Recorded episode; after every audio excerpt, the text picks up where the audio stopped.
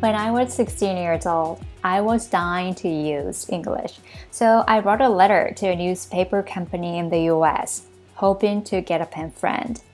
My writing journey started at that moment.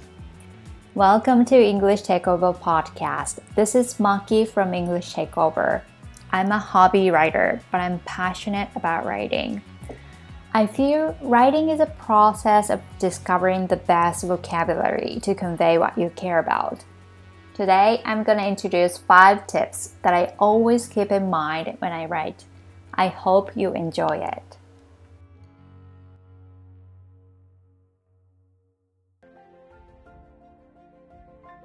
First thing that I keep in mind is being aware of what I'm writing for and who I'm writing to.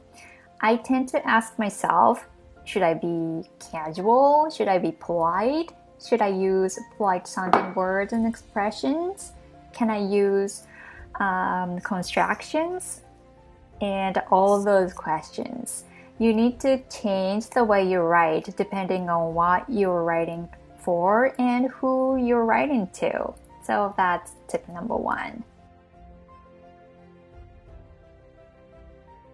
The second thing is keep it simple. Complicated sentences don't mean that your writing sounds smart. They can be a little tricky to read. So I'm all up for simplicity in writing. Third thing is checking collocations. Since I'm not a native speaker, sometimes I cannot tell whether the expressions that I use or the sentence that I make sound natural or not. So, what I do is, when I have a doubt about an expression, I type it on Google and see whether other people use it or not. When I have a doubt about a word, let's say the word diligent, I'm gonna go on Google and type diligent collocation and search. You will find how to use the word. The fourth thing is reading my writing out loud after I finish writing. I don't know why, but it helps me a lot to detect the errors and the awkwardness in my writing. Probably it's good to use different sensors. I don't know, but it helps.